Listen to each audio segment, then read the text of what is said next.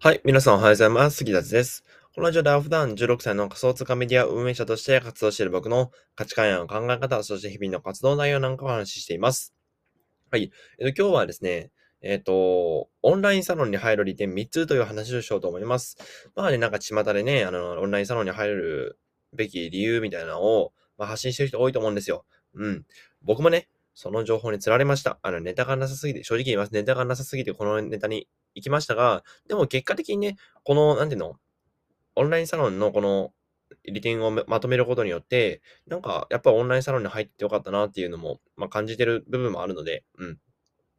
えっ、ー、と、やっていこうと、このオンラインサロンに入る利点3つを今回は深掘りしていこうと思います。はい。では、えっと、この内容をツイートにまとめてありますので読み上げていきます。オンラインサロンに入る利点3つ。1つ目、自分と同じような考えを持つ人ばかりなので気が楽。2つ目、わからないことがあれば普段交流できない有名人から答えてくれる。3つ目、サロンだけの情報がある。サロンはどちらかというとコミュニケーションがメイン、情報だけじゃないっていうツイートをしました。えこのツイートを深掘りしていきます。はい。で、えっ、ー、と、まず一つ目ですね。自分と同じような考えを持つ人ばかりなので気が楽って話なんですが、まあ、オンラインサロンにね、ある程度入ってくると、このサロン内の人っていうのは、どういう考えを持ってるのかなっていうのが、まあ、大体分かってくるわけですよ。うん。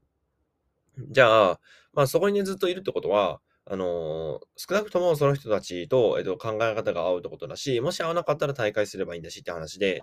まあ、なんていうのかな。あの、結構、えっと、この考えっていうのはとても大事で、あの、副業やってない人が多いっていうか、会社とかってそうじゃないですか。副業やってない人が多いとか、学校もそうですよね。副業やってない人が多いですけども、でも一方で、オンラインサロンの中っていうのは、えっ、ー、と、その副業とかで頑張っている人たちばかりなわけですよ。もちろんそういうサロンだけじゃないと思いますが、僕が入ってるサロンはそうですね。うん。ってことは、僕はなんか逆にオンラインサロンに入ってる方が、居心地がいいんですよ、めちゃめちゃ。うん、めちゃめちゃ居心地がいいので、あのー、こうなんていうのかな。心の、えー、糸井の場とかっていう言い方になるのかわかりませんが、なんていうのかな。えっ、ー、と、心を落ち着かせる場とも、えっ、と、オンラインサロンは見ることができるんじゃないかなと思います。うん。まあ、なのなので、えっ、と、まあ、そうやってね、えー、同じような、えー、自分と同じように頑張ってる人、同じような目標を持って頑張ってる人と一緒に切磋琢磨できることで、えー、なんか、あの、いい関係性をね、築けるんじゃないかなと思います。てか、自分自身が、えっ、と、居心地が良くなって、もうなんか、オンラインサロンなくてならないみたいな、そういう状況になるんじゃないかなと思います。で、次、二つ目ですね。二つ目が、えっ、と、わからないことがあれば、普段交流できない有名人が、えっ、と、返してくれるって話なんですが、あの僕ね、今日、一個質問したんですよ。振り子の方で、Kindle の、え表紙を、あの、依頼しようと思うんですが、この Kindle の表紙なんか、なかなか決まらなくてっていう、なかなか決まらなくて、どういうふうに書けばいいのかわからない、わからないので、発注できませんみたいなことを言ったら、でそれでなんか、ポソッと言ったんですよ。ポソッと言ったらですね、3人の方からご返答いただきまして、で、その、えー、3人のうちですね、2人は僕が知ってる方で、まあもちろんもう1人も知ってるんですけど、うん。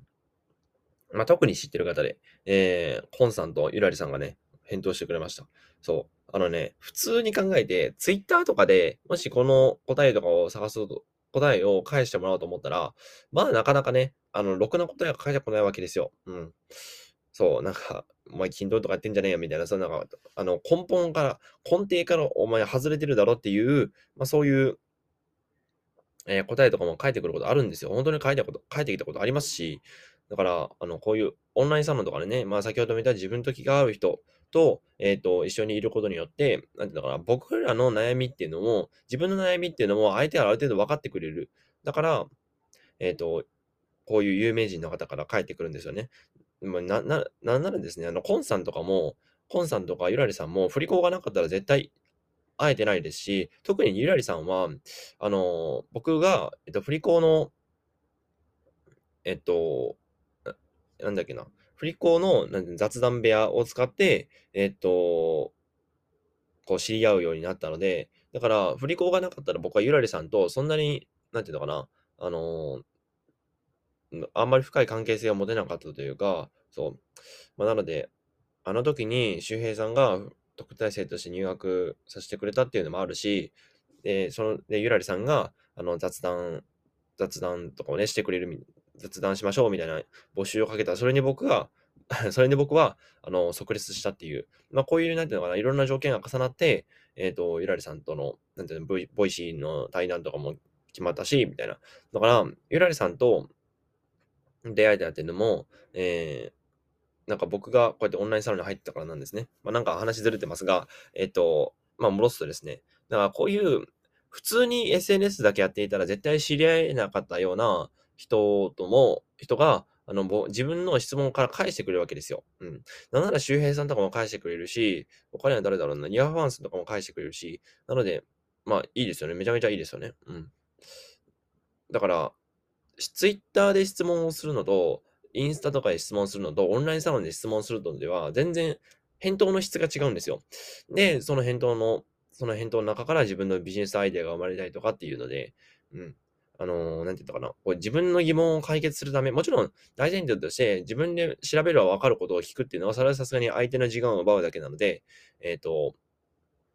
まあそれはね、避けた方がいいんですが、なんていうのかな、僕、独特の悩みというか、僕みたいな Kindle の表紙とかも結構マニアックじゃないですか。そんなの調べてもわからないので、まあ、どうせだったらオンラインサロンで聞こうと思って、えっ、ー、と、サロンで聞いたっていう感じですね。うん。そうそうそう。だから、あのもしなんか質問とかがあったらオンラインサロンでやるのがいいですよ。まあ、SNS でやるの、やるよりは全然いいと思うので、えっ、ー、と、オンラインサロン入ってる人はね、活用してみてください。だから、オンラインサロンに入ると、こうやって、えー、ロリさんとかね、もう、もうそろそろ漫画家行きそうな感じですが、まあ、そういう方からも、質問を返してくれるっていう。まあ、ウェブライターラボだと、えっ、と、中村さんとかね、から返してくれるっていう。まあ、いいですよね、普通に考えて。うん。まあ、なので、えっ、と、そういうね、えっ、と、普段交流できないような人たちと、交流するきっかけをつかめるっていうのが、えっ、ー、と、いい点なんじゃないかなと思います。で、次3つ目ですね。サロンだけの情報があるです。まあ、これはね、まあ、軽くでいくんですが、例えばフリーランスの学校だ学校だと、えっ、ー、と、なんだっけ、えっ、ー、と、振り子のね、えっ、と、特段ですね、特別単価、アフィリエイトの特別単価とかがあって、それでね、ゴリゴリ稼いでる人がいてね。まあ、それってサロンだけの情報なので、うん。あとね、こう、あの、サロンの中にはインスタラボっていうのがあるんです。インスタの情報をね、えー、シェアしているところがあるんですが、まあまあ、なかなかすごいメンツの人たちが、えー、日々食いついたこととかをシェアしてくれてるんですよ。まあ、これなかなかね、えー、コンテンツとか出そうと思うと、まあ、平均何万とか取っていいようなレベルが、まあ、オンラインサロンに入ると、まあ、ずっとね、ずっと、こう、聞けるっていうのが、まあ、これは、あの、めちゃめちゃいい利点じゃないかなと思います。コミュニケーションで、コミュニケーションを図れて、で、えっと、なおかつ稼げるため、稼ぐための情報もゲットできるっていう、まあ、これほどいいものないんじゃないかなって僕は思いますね。うん。なので、えっと、オンラインサロンを入らないメリ、入らない理由がないというか、うん。で、えっと、まあ、最後ね、サロンだけの情報があるって言ったんですが、なんかね、サロンって、あの、なんか、入ってたらわかるんですが、なんかよくよく考えてみるとコミュニケーションが入ってるな、これっていうのがあるんですよ。うん。僕も最初、ウェブライターラボなんで入ったのかって言ったら、あの、ウェブライターに関することをもっと知りたいと思って、入ったんですよ。だから、僕は基本的に情報を求めたんですよね。うん。あの、ウェブライターラボに。なんですけど、今考えてみると、もうコミュニケーションなんですよ。完全に。うん。オフ会にも行ったし、そう。だから、えっ、ー、と、まあ、いろいろね、えー、